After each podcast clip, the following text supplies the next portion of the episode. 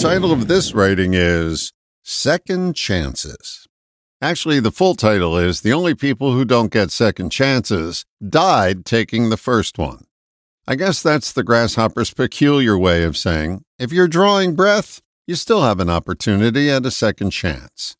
Second chances have a lot better odds when you follow the real world advice of fictional anti terrorist agent Jack Bauer from 24. Part of getting a second chance is taking responsibility for the mess you made in the first place. Making amends is a time tested door opener for second chances, but many of us transgressors rarely knock. My experience is we fear the perceived wrath more than we want a second chance. The perceived wrath is being wrong. The paths we'll travel to avoid the direct route of admitting wrong are countless. None of those paths lead to second chances.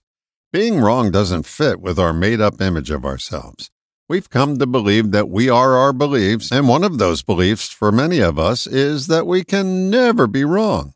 Being wrong shatters the perfection we have assigned to our way of believing. Notice that you can more easily believe in right than you can in wrong when it comes to you. That just doesn't measure up with the laws of probability.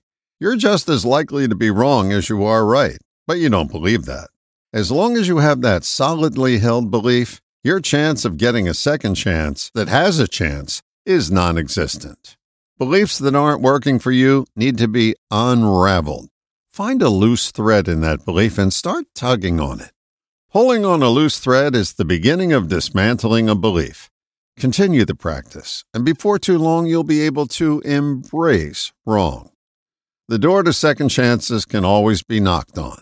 The trick to increasing your odds of getting one is knowing the right way to knock. All the best, John.